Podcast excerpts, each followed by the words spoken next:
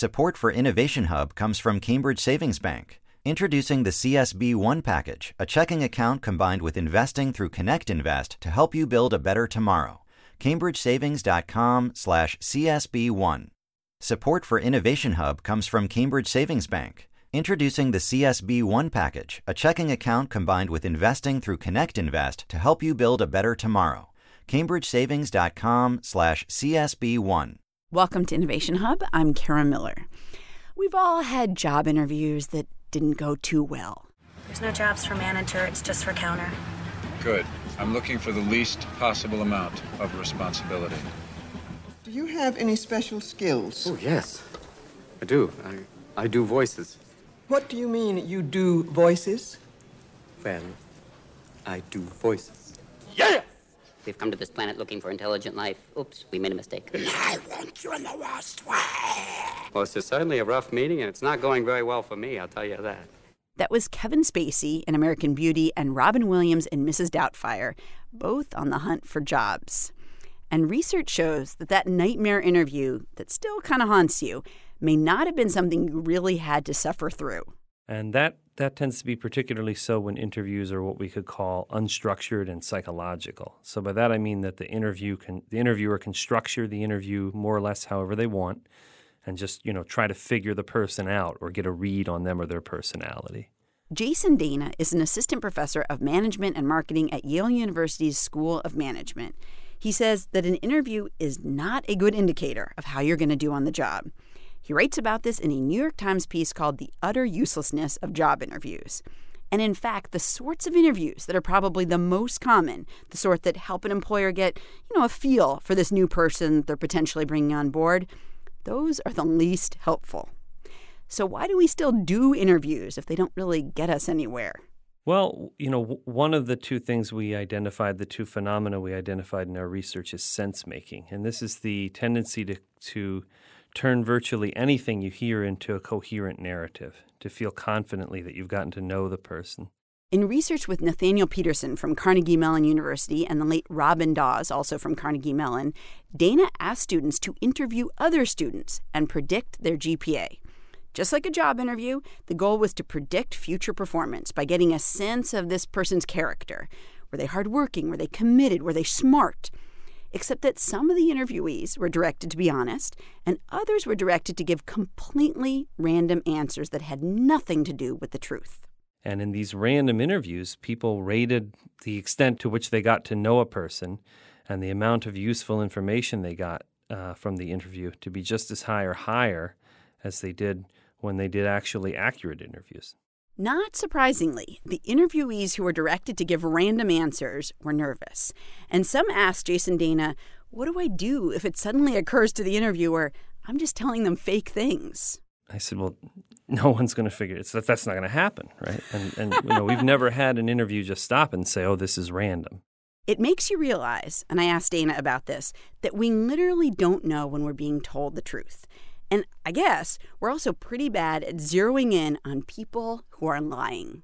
Well, I wouldn't say lying. I would say it's more a question of making sense of, of making a story out of something that happens. I mean, I led off the uh, the article that you were mentioning about the, the New York Times piece uh, with an anecdote about my friend who showed up for a job interview. It was a she showed up. Uh, she walked into the reception area five minutes before the interview, and she was hustled right in. And it was a panel interview that went pretty well. And at the end of it, they offered her the job. Hmm. And then in the post mortem discussion, someone said, "Wow, I, I just can't believe you were that cool, walking in here 25 minutes late." and her heart stopped, right? As it turned out, she had been told the wrong time Hmm. by half an hour. Hmm.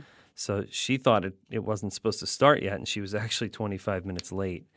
Uh, it's, it's funny, you know, they, they interpreted that as being cool under fire. Uh, you could have also interpreted that as being flippant, Right. not just not caring about being late. But in either event, I don't think either of those was a characteristic of my friend.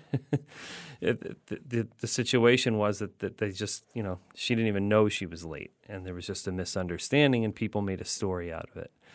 And what's really weird is, of course, the story has nothing to do with the job. The job was something social work related or something, so there Hmm. really no need to be cool under fire.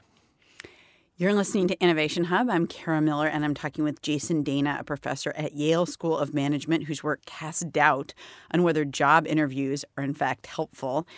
Um, so, research in general shows that people tend to be attracted to, and I don't mean romantically attracted, but um, they tend to like people who are like them. And that might be the same gender, it might be the same race, it might just be that they share sort of the same sort of background. And I wonder if in interviews you see that same sort of thing reflected. So uh, people are choosing people who are, in fact, you know, kind of like them.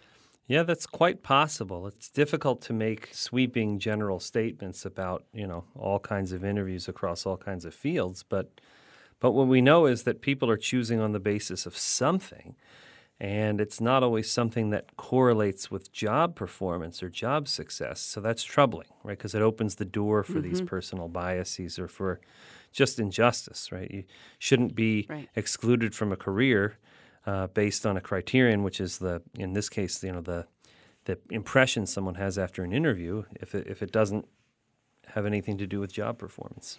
We talked about the um, experiment with trying to predict people's GPAs.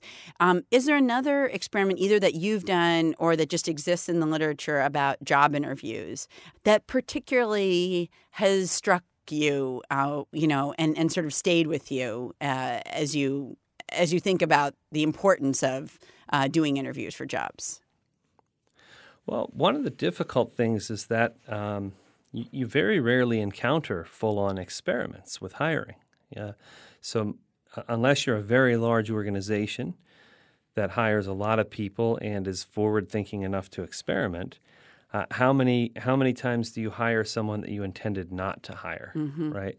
So that you can really learn whether people that you didn't like uh, are worse right. than people you did like. Right. Now, Sometimes it does. We we do have a couple of rare instances where that something like that happens by accident. So uh, there was a medical paper about the University of Texas at Houston's uh, medical school, uh, where wherein they made their admissions decisions, which which were largely based on interviews. Once people made a certain cut point with their MCATs and all that sort of thing.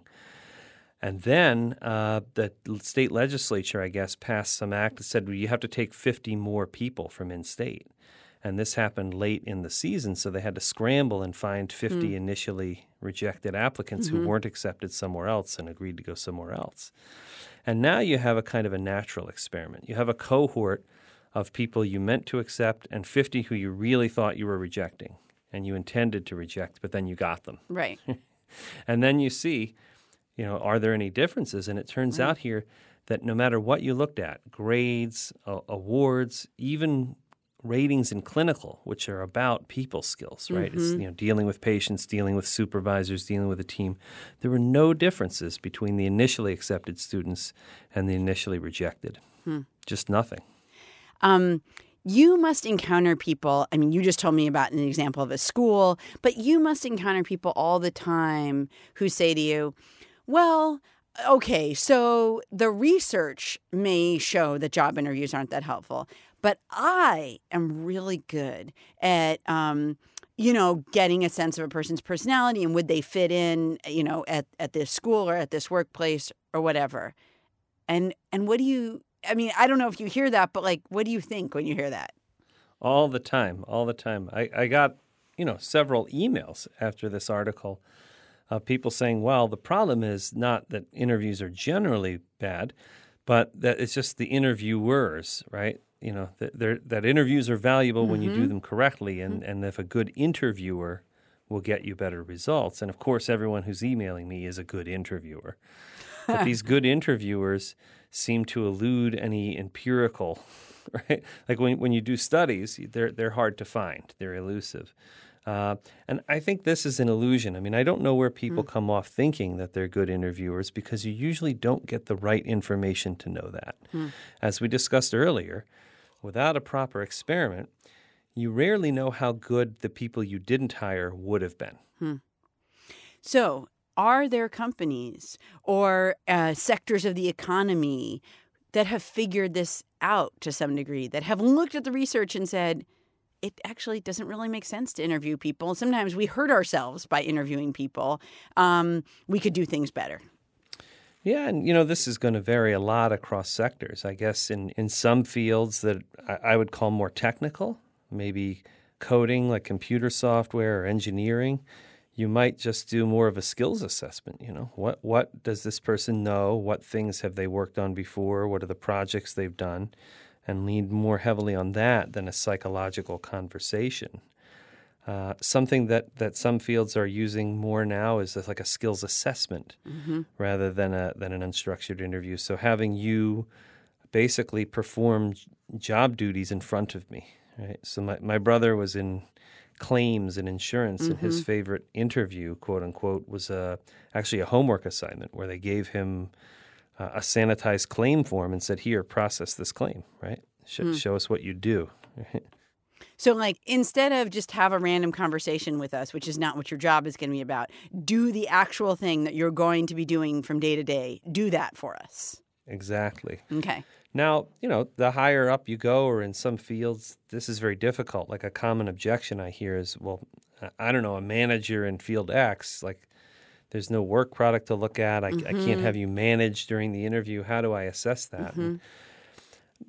I, I would say, though, in, in principle, in theory, the goal is the same here.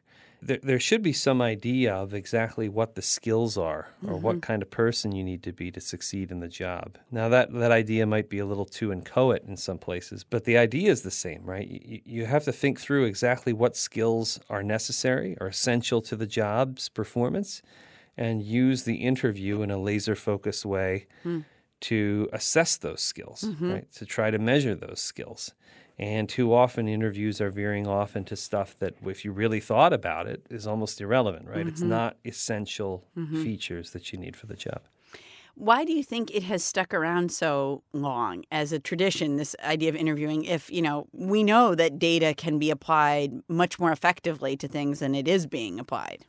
Well, it's a threatening idea to think that we just can't really predict, we can't really understand people as well as we think we can. And, and and there's just a sort of a seductive feeling of understanding that goes with the holistic impressions, like just that feeling, that impression of having gotten to know someone is very powerful and very seductive. It's hard not to listen to. It's a siren song. Hmm. Jason Dana is an assistant professor of management and marketing at Yale School of Management. Jason, thank you so much for your time. Uh, thanks for having me on.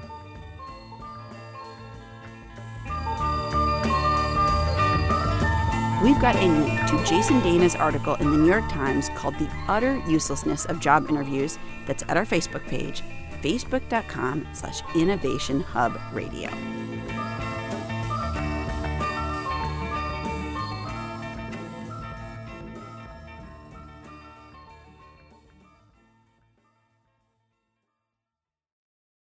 Support for Innovation Hub comes from Dana Farber Cancer Institute, working to unleash the immune system's power to fight cancer and help develop promising new therapies. Videos, white papers, and patient stories are available at discovercarebelieve.org.